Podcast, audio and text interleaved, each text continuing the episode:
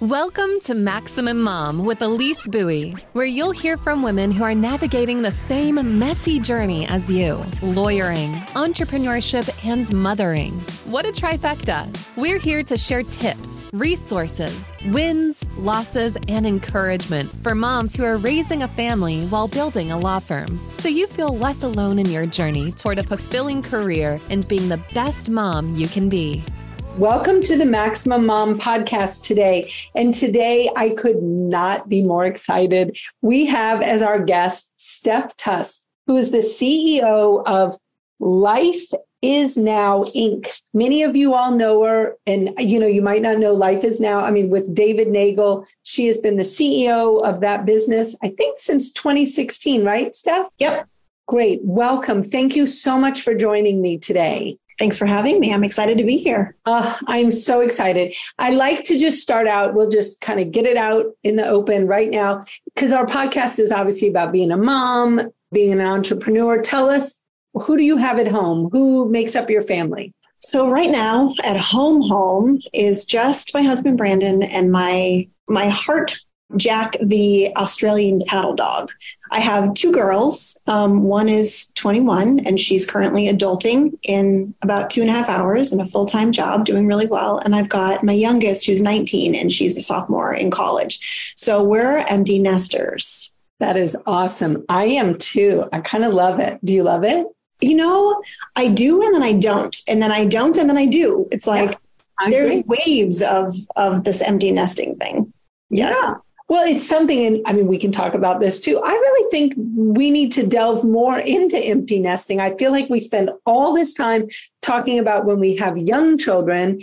And then I think a lot of this, you know, we spend years and years focused on the kids and doing what they need to do. And then we do get to this empty nest time. And I have found more colleagues that kind of just like you said, we love it, we don't, we go back and forth, we do, we love it. And it's just, there's so much to learn and I think unpack through this empty nest period. So much, and I did not see it coming. Like, mm. I thought this was going to be like, you know, I'm not some like crazy helicopter parent that's attached right. to my kids and I want them to go and experience the world. And then I was not prepared yep. for the amount of grief that I experienced yeah. when when they were gone. Like it was, I thought I was going crazy. Actually, it, it was really interesting, and I think I've done a lot of thinking about this. I've done a lot of journaling. I've done a lot of talking to other moms because it's not widely talked about, and I really think it's tied to a change in identity. Yeah. You know, for 18 years, for some longer than that, you identify as the mom, right? Like you're every decision you make, your children play into that decision. And then suddenly they're gone. Yeah. Like they're, and your relationship with them changes. So you go from mom to mentor, which is, which is a change in identity as well. And I just don't think that there's enough written about it, said about it, talked about it. It really took me by surprise. I'm not going to lie to you. I have to tell you, I feel exactly the same way. And it has been fascinating to me to watch I mean, we have six kids between us. So watching those six all launch and every one was different too. Like every launch was different. But when this last one occurred, I was like, hmm, okay, this is really, really different. And I too have been taking a lot of time, like just journaling and thinking and and really questioning. I mean, I love how you bring up identity because it's exactly what it is. I mean, just questioning like okay what is this new role and what does it look like as a mentor? And how do you navigate that? You know because that is a totally different spot. Well and your marriage changes. Like oh yeah. I mean there was always someone else in our relationship and all of a sudden it's just right. it's just him and i. You know i'm grateful to have learned that i still really enjoy my husband and right. i like him just as much now as i did before but it's allowed us to really like to be with each other in a very different way where we had this moment like i don't know like a month after my youngest left where it was like a tuesday night and we were like you want to go to a movie? Like we can go to a movie on a school night. Like we can go out to dinner on a thursday night. And we so we like started planning all these fun things during the week because we didn't have anybody at home that we needed to to be there for right? I mean it's just ah. it's been a trip. This whole thing has been just a trip for me. I completely completely agree. I mean, it has been wild. Well, yeah, we we could definitely, you and I will have to have coffee sometime and talk about that. well, one thing I really want to talk to you about, because a lot of attorneys obviously listen to this podcast, you know, as part of the Maximum Lawyer Group and people who own their own firms. And you and I were just briefly touching on this before we hopped on. The issue of hiring and then you know, letting go, whether that somebody is just moving on because they might be finding a different position. It might be a termination because, you know, maybe you decide it's not the right fit. It might just be that the person leaves. Maybe they leave, you know, quickly and abruptly. I mean, talk to us a little bit. I know you have so much experience in leadership and in bringing kind of organizational operation and systems into businesses.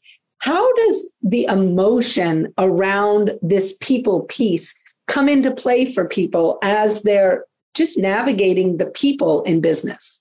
So, you know, I think it's really important to understand that most of us have some kind of a core wound that leads back to a fear of abandonment. Mm-hmm. And we walk around hoping that nobody leaves because if someone leaves, then that means that we're not good enough or we're a bad person or we're not lovable and there's something wrong with us. And that's a paradigm that we picked up when we were really young and it doesn't serve us anymore. So just being able to identify that that's running behind the surface is really important. And then the second thing is to really understand what your role is in as the founder or as the CEO of your company.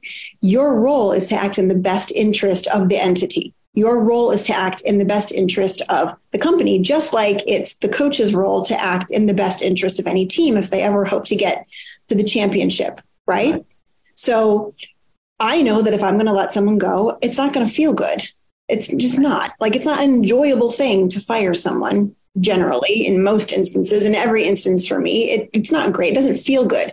But I have to be able to use my conscious mind to understand that it's what's in the best interest of the company. And I also have to use my conscious mind to understand that if it's not working for us, it's not working for them. They're just not taking the steps to leave. Right. So the idea is that you really instill a culture of A players in your company, that you set standards that are agreed upon and agreements. And that when it's time for someone to leave, you act in the best interest of the company, knowing that you're not doing something to someone, you're actually doing something for someone. You're letting them go so they can be more successful somewhere else.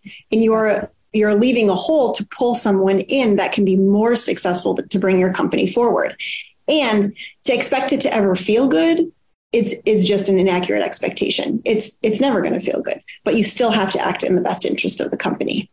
Well, and I love how you mentioned the idea of standards that are agreed upon. I mean, talk a little bit more about that because I think that is something that a lot of people they don't think about that agreed upon piece. So without agreements, you don't have buy-in and you don't have commitment. Period right? I mean, you know how it feels when someone tells you like places something on you and you don't get you don't get a chance to to talk about it or have a say in it or be be a part of the co-creation of it. You're not bought into it, you may resent it a little bit. It's just not a good feeling. So what we do is we create measures of success. They're kind of like KPIs, but they're agreed upon. So we have meetings regularly where I say, I'm going to come up with five to seven things that you do in your role that if you were to do in your role make you a success in that role and then you come up with five to seven things we have a meeting we discuss it and we agree on those five to seven things so that if those kpis or those measures of success aren't met i can go to that person and say hey right. These are measures of success that you agreed upon we had a conversation about this and you're not hitting them how can i support you in making sure that doesn't happen again Right. So it's not me against them, it's me trying to help them. And then if they again don't meet their agreed upon measures of success or KPIs, then you know you need to make a change. You either need to change their role or you need to let them move on. Right. How often would you have such a conversation when you're looking at those measures of success? Is that monthly, quarterly, yearly? What are we talking about?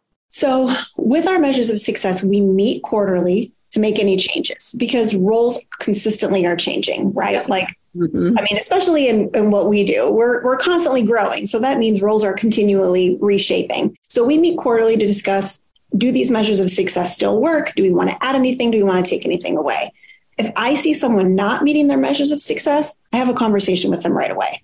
Mm-hmm. I don't wait. Like, hey, last week you didn't enter such and such for such and such. I'm making things up at this point, sure. but you get what I'm saying, right? Yeah. How can I help you making sure that that doesn't happen again? Well, and I think for lawyers, obviously, in many firms, you know, we can look to productivity type things like billable hours or collections or things. And I hear a lot of attorneys, and I'll have attorneys, you know, reach out to me and they're like, well, this attorney hasn't met their productivity, you know, for the last two quarters. And that like makes my hair, you know. Yeah. It's really, it's really common. It's really common. I hear it all the time too. And I'm like, whoa, wait a minute. I was like, but did you talk to them in week one when you noticed it or week two? And they're like, well, no, you know, I didn't want to micromanage or I didn't want to do this. I mean, what do you say to something like that? Well, first, I think getting to the real reason. You didn't say anything because you didn't want to create conflict. Right. Conflict is uncomfortable. So that's the real reason you didn't say anything is because you're not comfortable with conflict, which is okay. Like let that just be okay. Right. But if you don't have agreed upon expectations, you come at the conversation from kind of a conflict place. Like mm-hmm. here's these expectations of the role and you're not meeting them like it, it can set up for an uncomfortable conversation when you get agreements like you get an attorney that that agrees yes i know that to be successful in my role i need 40 billable hours per week and i need to have it submitted by friday. And that's how i know i've that's that's like two things i know that i need to do to be right. successful in my role. Great let's talk about that. Where do you see that this could be an issue? I don't think it can be an issue. We're all good. Okay we've agreed on that. And then they don't hit it then you can come at it as like I did before, like, hey, we you agreed to these measures of success. Can you tell me what happened that caused you to not hit this? Can you tell me how I can support you in making sure that you hit this? Because it could be something going on behind the scenes that you're not even aware of that they're dealing with that's stealing time from those 40 billable hours that might require a new hire or an assistant or a different paralegal or something else, but they just don't feel comfortable coming to you and telling you about it. Right. So without having those conversations, you don't actually know what's going on to cause the problem. Exactly. We actually, in our firm, we created this, we call it narrative plus numbers. So, you know, people get their productivity, they can see it. And then we ask them to give us, like, if they're off, and off for us is either under or over, you know, because I don't want people burning out because to me that's as big a problem as somebody who is not producing you know to the standard they agreed to but i want that narrative and i love when you talk about how yes sometimes people won't come to you for us it's been really interesting to kind of almost put the onus on them that if their numbers are not where they need to be, then they need to be sharing that information, whether it's in writing, whether it's in a conversation.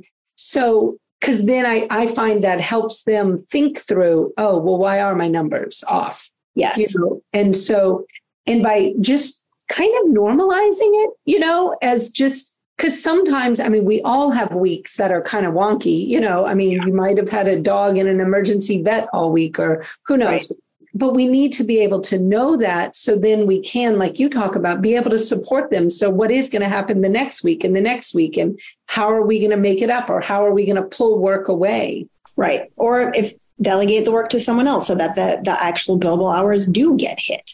I think the other thing that a lot of law firms especially are missing is a lack of a, a shared vision with their team.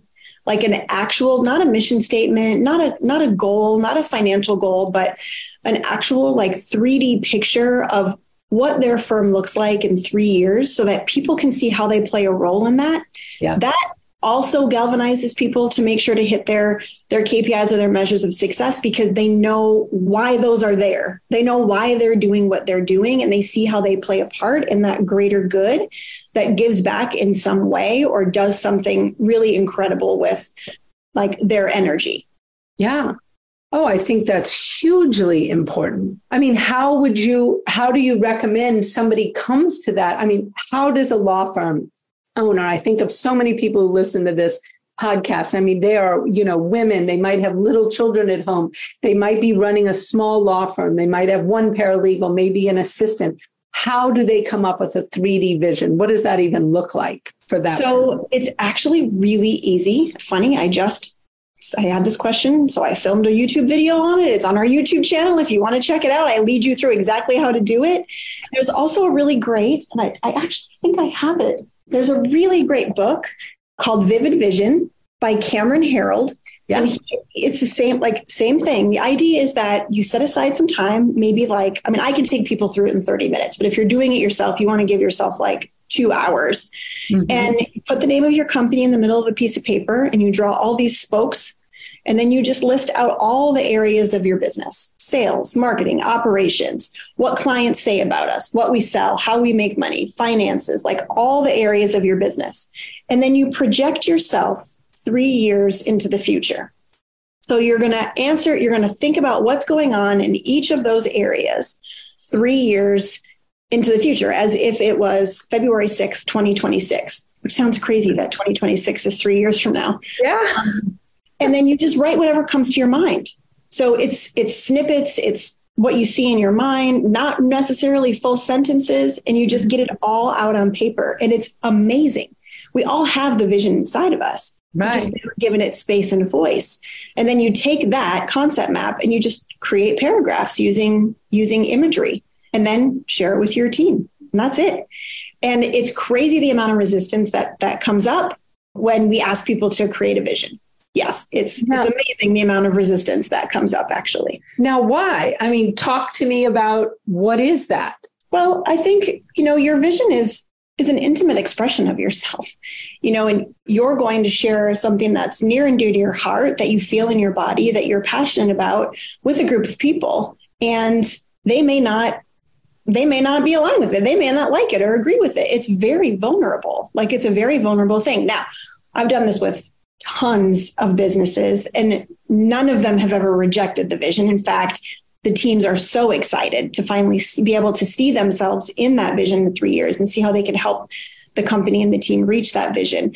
But it's those voices in your head like, what if this is the wrong vision? What if nobody likes this? What if people don't agree and they leave? What if, what if, what if, what if? And it creates this resistance that causes them not to actually do the exercise. Wow. Gosh, what a travesty to think about those what ifs stopping you from just doing the exercise and being able to really get to that, what your real vivid vision is. I mean, I got to be honest, when I read our vision, because we we just went through a rebrand, we had a whole new vision. David and I worked on it for a very long time. When I read it to our team for the first time, it was really emotional. Like I was noticing myself feel those those things that everybody else feels when they read their vision. Like, wow, I hope they like this. Like I, I don't know what's going to happen but it was amazing. It was it was an amazing experience. So wow, I love that. Well, and thanks for the recommendation on that Vivid Vision book by Cameron. I mean, I love, he just got out another book, that COO book, and I'm going to yes. forget the title of it, but it's all about kind of that second in command. Yes. And I found it a great read. It's a great book. I'm a big, big fan of Cameron Herold. Yeah. Yeah. Me as well. Me as well. That's awesome. Well, one thing I'm curious about when we're talking again to so many women who are sharing this, running a business with running their family.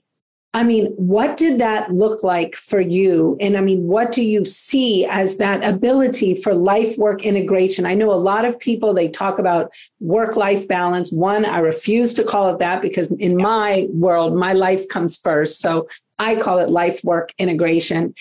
And I just don't believe balance is actually possible in the fundamental way people say. I mean, I'm a firm believer in you need to like be all in in whatever scenario you're in. So if you're yeah. working, you need to, your mind needs to be in it. You need to be all there. And if you're at home, you need to be all in there. I'm curious. I mean, how did that look like for you and your family?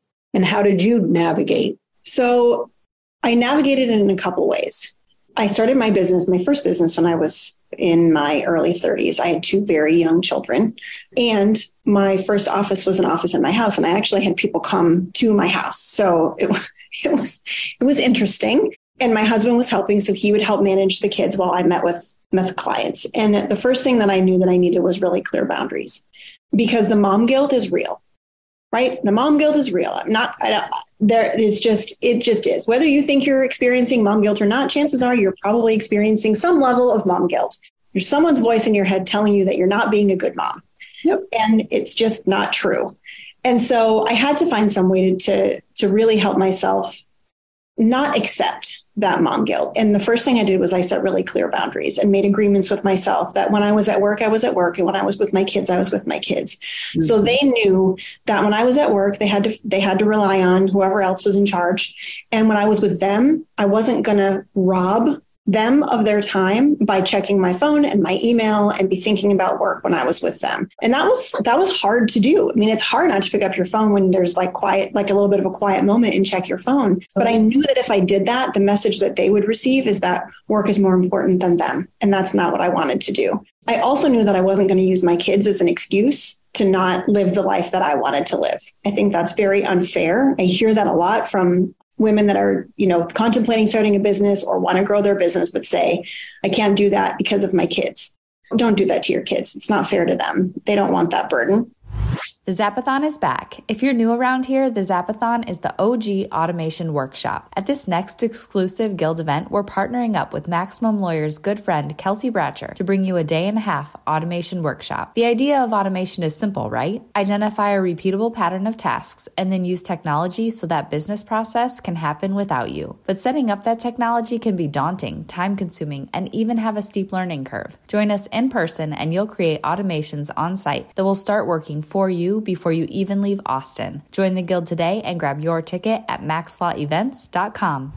So I knew that I needed to set up my life in order for me to do what I wanted to do and also be the best mom that I could be and be active in their life.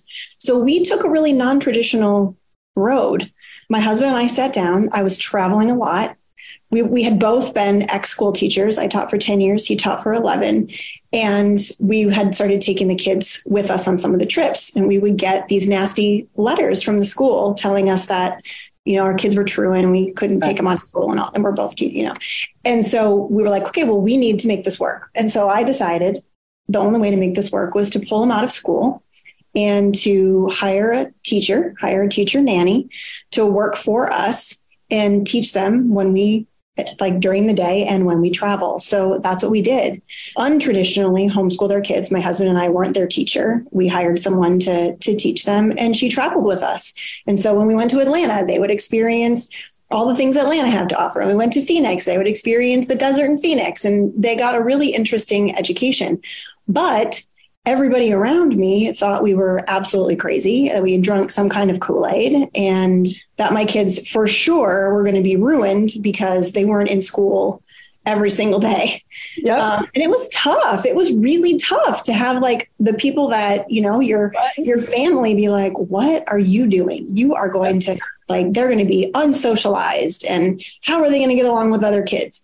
My kids are perfectly socialized. They are adulting and living and independent and perfectly fine. The idea is that we had to advocate for ourselves and make it work for us. So it was like a no excuses approach. Like it's got to work for us. It's got to be in the best interest of the kids. It's got to be in the best interest of what we wanted in order to create the life that we wanted.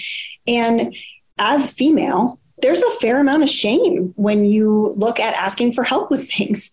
Oh yeah. Right? Like there's a fair amount of shame of wanting to hire a private chef to come in and cook for you or sending your laundry out or having someone else come in and clean the house. Unfortunately, I mean, that's, you know, grandma's voice in your head or mom's voice in your head that's saying, you know, why pay someone for something you can do yourself, right? Because they don't understand. They don't understand the concept of time and what time of value is. So I think that's really how we how we did it. I, I had to give myself permission to to ask for help we had to give ourselves permission to live the life that we really wanted to live and break out of that mold and then really had to set clear boundaries around time so that the kids could really count on like there was no gray area. It was if mom's working unless someone's dying and the house is on fire mom's working. But when mom's not working she's 100% yours. Right.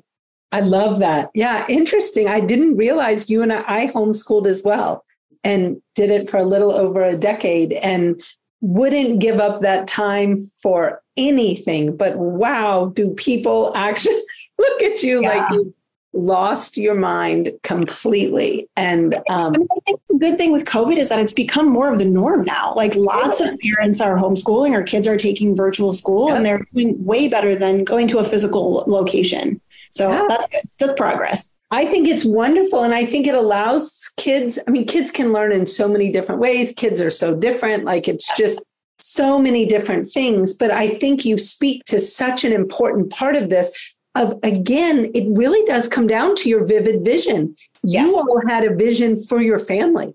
Like yes. what was your family going to look like and what was your life going to look like? And I mean, as I was listening to you, I was thinking, wow, I mean, she was vivid visioning from the get go. I really was. I really was. And it was, this was, I mean, my kids are in their 20s. Like this was a right. long time ago. But I, I just, you know, I was, I mean, obviously I was getting, I was getting like osmosis of mindset from David the entire time, which helped, right? But it, it really was, um, it was a scary thing. It was, it was a scary thing yeah. because people thought we were totally crazy. Yeah. Well, talk to us a little bit. I mean, it's in our Maximum Lawyer group and in the Maximum Lawyer Guild. I mean, we talk so much about mindset. You know, David was on the Maximum Lawyer podcast with Jim and Tyson. And I mean, mindset is such an important thing. I can only imagine what you have learned working side by side with David. I mean, how would you say your mindset has changed and evolved? And how has that impacted your ability to be successful? So it was interesting because I was on a podcast a couple of months ago and she asked me to define mindset. She's like, you know, people use this word mindset. Like, I want you to define it for me because I want to make sure that I'm understanding it the same way that you're understanding it. And I uh-huh. said, your mindset's kind of your operating system. Mm-hmm. It's like your computer has an operating system and needs updates to be able to, to function optimally. Your mindset is also a kind of like a computer program. And you're depending on who you who raised you in the the society that you were raised in, the culture that you were raised in, the socioeconomic status that you were raised in. That's your computer programming, unless you decide to upgrade, unless you decide to change that. So, lots of times we talk about working class mindset versus entrepreneurial mindset. They're very different and they, they serve very different purposes. I grew up in lower middle class, working class mindset. My father was a factory worker. My mom was a credit manager at our local hospital. So she was the person that called people up and collected money from them and told them they had past due bills. So we lived very conservatively on fixed on a fixed income. My dad did not like what he did.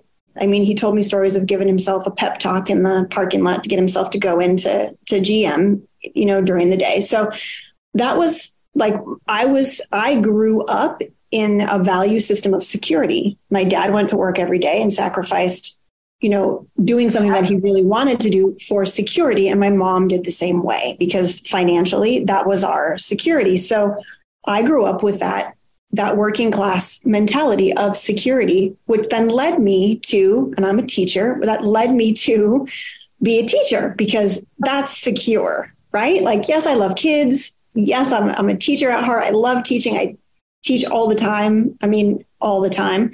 But it led me to the most secure right. position I could possibly be in. And then I got in that position and it just devoured my soul yeah. I stayed for 10 years because of that security. I think the biggest impact, and there's been so many impacts that David's made on my life. I mean, we're we're such good friends. He's just an amazing human being. But I think the biggest thing is that he helped me really move from that working class mindset to that wealth entrepreneurial. Like, if I have this in my head, it's here now and I can have that if I'm willing to do what it takes to have that. And I think it, it's just just possibility. I didn't see possibility before right. that. I didn't see possibility when I was teaching. I thought I was going to teach for 30 years and then retire and do God knows what, right? Like every other you know, every other teacher, I, I probably would have died because I was so unhappy. But I think that that's the biggest influence is that like the the element of doesn't have to be that way. There's other ways and the possibilities are endless. Endless. I mean, that is such a powerful, I mean, what a powerful change. I mean, to awaken to that the possibilities are endless. Yeah. Yeah. I mean, my dad stayed in GM because he didn't think that there were any other possibilities. Right. right. Like, yeah. It's amazing. I mean, that is, I find that the mindset work and the work we can do on our own brains is probably the most important work we can do as business owners as we're looking at our businesses and we're you know, deciding how to do things. When I hear people, you know, be like, well, I'm the only one who can do this or nobody else can learn. I'm like, oh, I'm like, mm, we got all kinds of possibilities out there for who can do this. And yes. it might not even be a who. I mean, for all we know, it's going to be an AI or it'll be a computer one day. Like, I mean, truly the sure. possibilities are endless. Yes. And helping people to see that, I think is so powerful. And interestingly, as a parent, to me, that was like the most powerful thing to teach my children was how all things are possible. Like there is nothing in this universe that is off limits. You know, obviously all kinds of work has to be done. I don't mean that, you know, but anything you can dream up, it's, you can make it happen. Yeah. If there's anything that I hope that my kids have learned it's that there's no problem without a solution that the right. problem and solution are attached like there's nothing that's not figure outable yeah exactly well it's so interesting we recently had a big house flood and people were like oh my gosh you know what is all this and i'm like it's really no big deal like we'll be able to figure it out and i'm like I said, you know, the same thing. I call it like the flip side of the same thing. You know, you have a problem, but it's like we can figure these things out. And oftentimes I find so much opportunity on the flip side of a really difficult problem. Yes. I mean, have you found that in your experience that sometimes the worst problem can be one of your greatest, just almost like a diving board of opportunity? oh, that has been my experience in every bad thing that's happened. Right. But so you can tie that back to results like negative results in your in your company. The results are negative because there's something that you need to learn. It's pointing the direction to what you need to learn. I mean i've made massive mistakes in my first business. I made a hundred thousand dollar mistake. And the wow. gift in that was I learned those mistakes early on, which probably saved this company millions because I didn't make that mistake again. So everything happens for a reason, and there's a gift in every situation, even though you may not be able to see it right away. It might take a little while for you to be able to see what that gift is, but in every situation, there is a gift. I completely agree.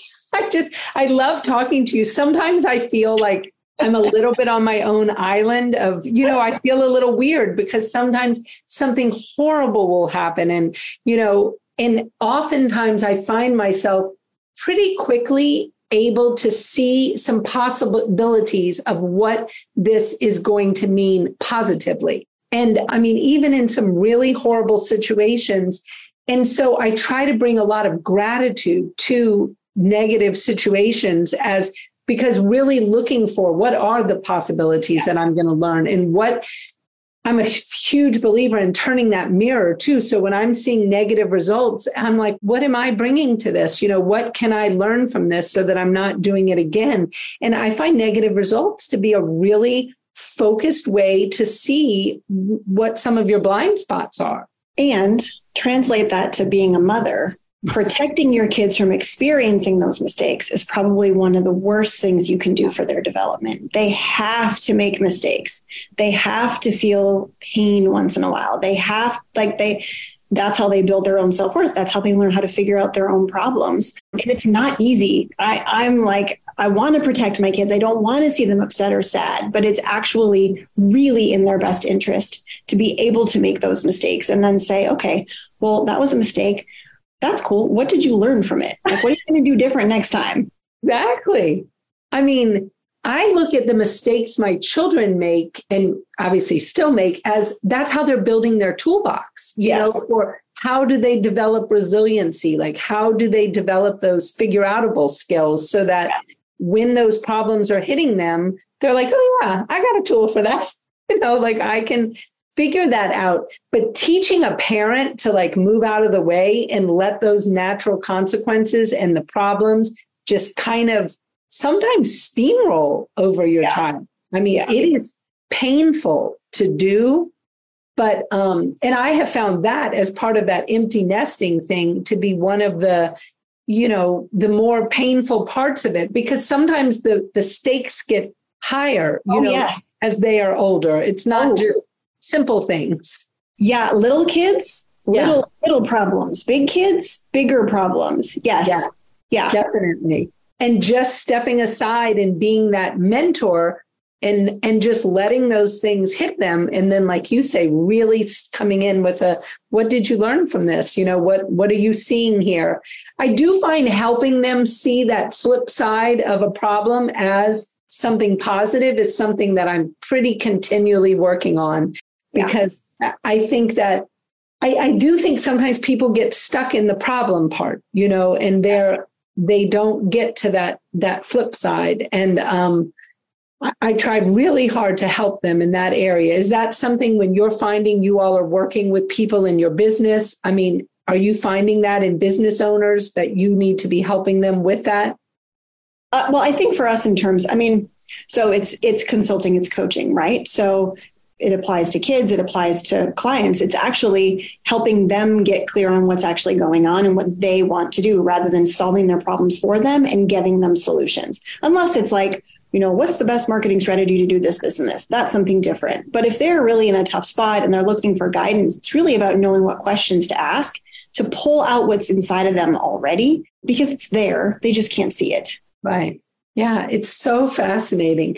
I do. I mean, I think though, when we talk about the mindset and what we can do, I just feel like that is probably the biggest thing that law firm owners can spend some energy on, and they will see immediate ROI on changing their mindset and changing how they are viewing things. Are there other things that you see that are the flip side? I mean, when we think of, I mean, the polarity of things, you know, it's often just like there's one thing here and one thing there, you know, and they're just the opposite of the same thing.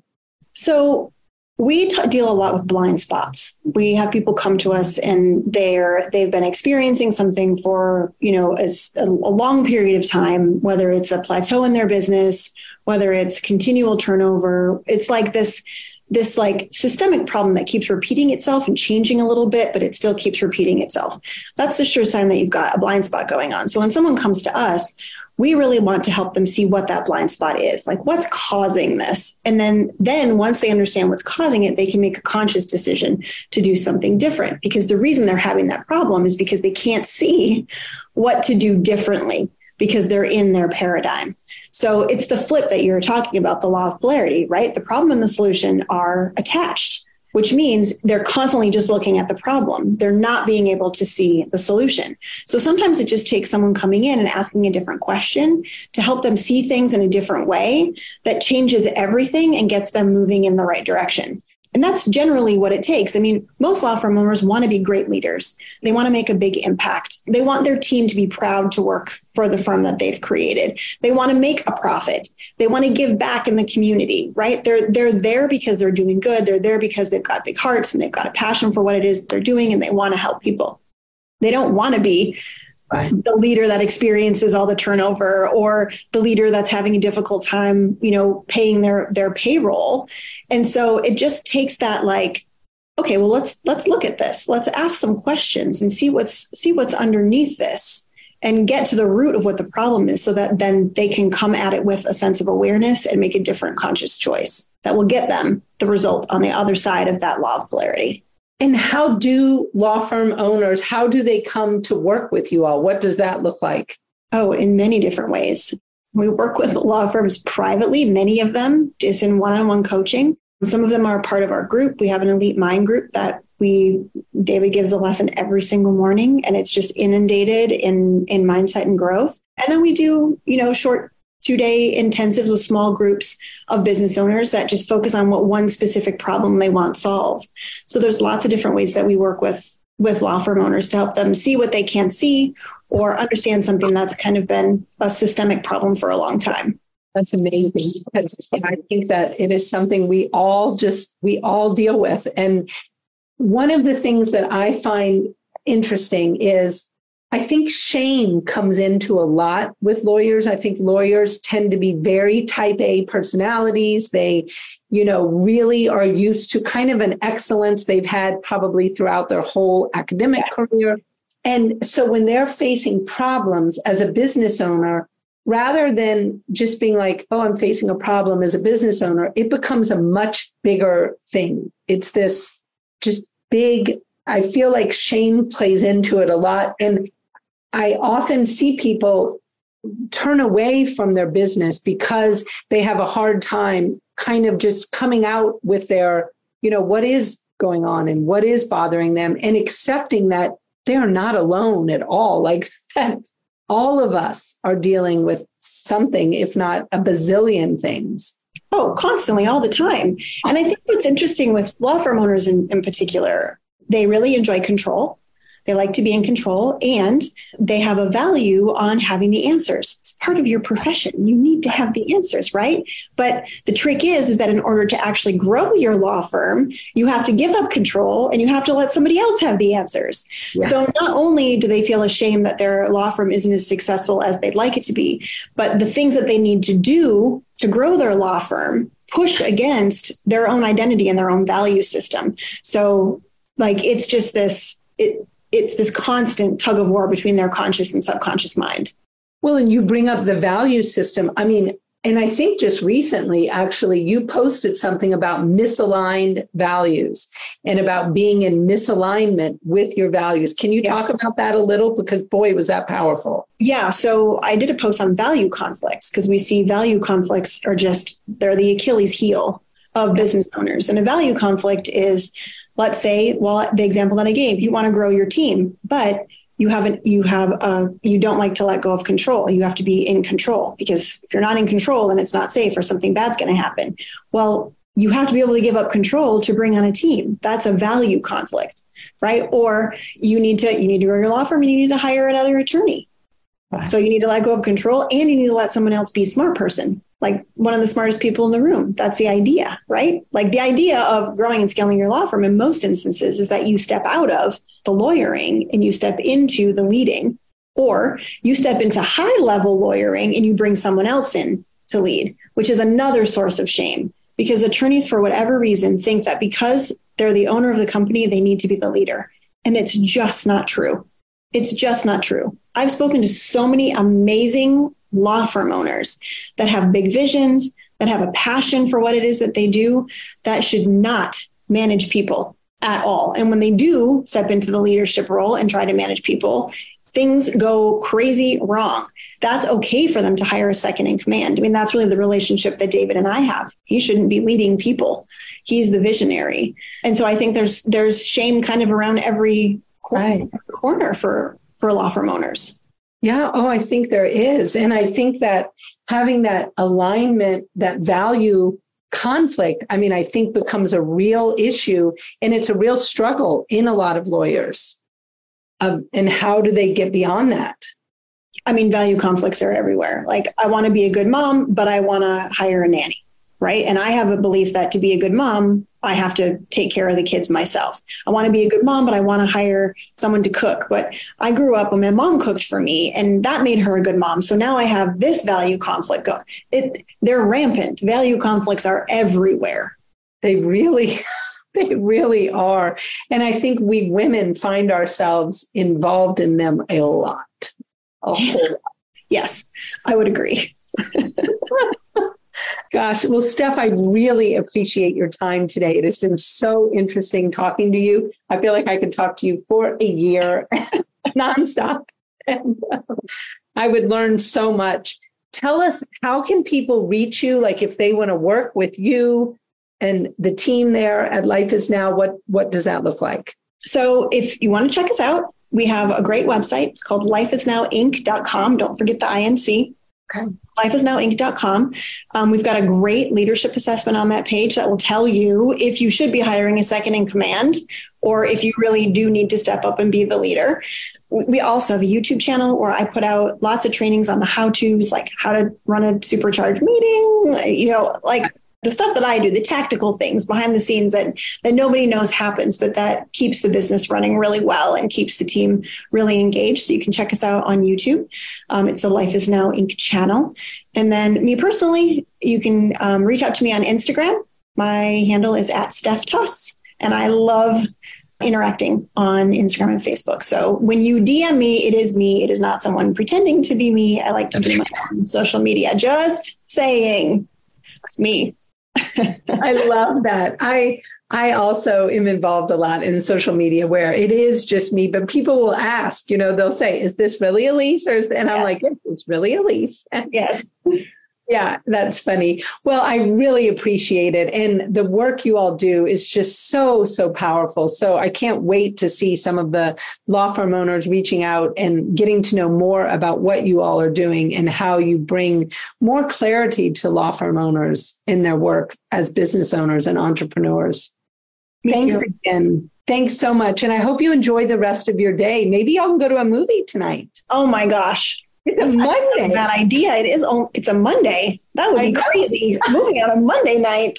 We might have to do that just just because we can. It was fantastic talking to you. Thank you so much for having me. Well, thank you. Bye.